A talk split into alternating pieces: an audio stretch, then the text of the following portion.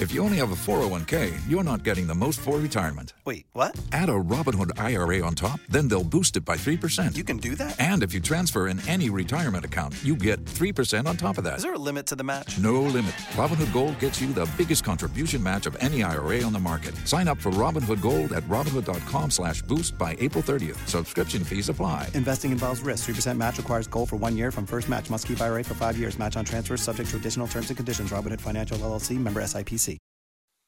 Well, good morning. And for Rich Jones, I'm Jeremy Ratliff. Rich taking some well deserved time off.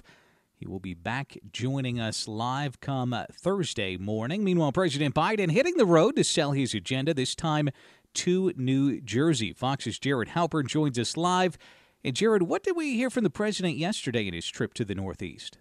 Well, some familiar themes, certainly on the need to rebuild a lot of the aging infrastructure, particularly there along the, the, the Hudson River there, the New York, New Jersey tri-state area, and also uh, visited a elementary school uh, that that has pre-K programs. So he was in some, some pre-K classrooms, which made for an interesting photo op for, for the president with some of the youngsters. Um, and uh, explaining that aspect of his Build Back Better initiative, which would include universal pre K funding. Now the question becomes can Democrats get all of this together here this week? That seems to be the new deadline here uh, for a couple of reasons. One, there's some surface transportation funding that expires at the end of the week. And two, the president wants a legislative win to take to this G20 summit that he has at the end of this week in Rome and in Glasgow, Scotland for a climate summit.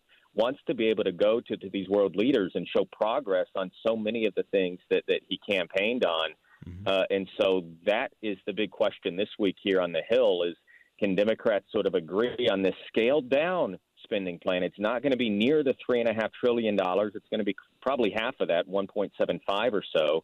And if they can get a deal on that and sort of unlock the infrastructure package, uh, that would certainly be a, a big legislative accomplishment for the president to take abroad with him. And Jared Halpern, a voice uh, WOKV listeners very familiar with this morning. Thank you very much for your time. And of course, for our listeners, as we get new information on this developing story and in depth analysis, we'll provide that for you on air and, of course, online and in the WOKV app.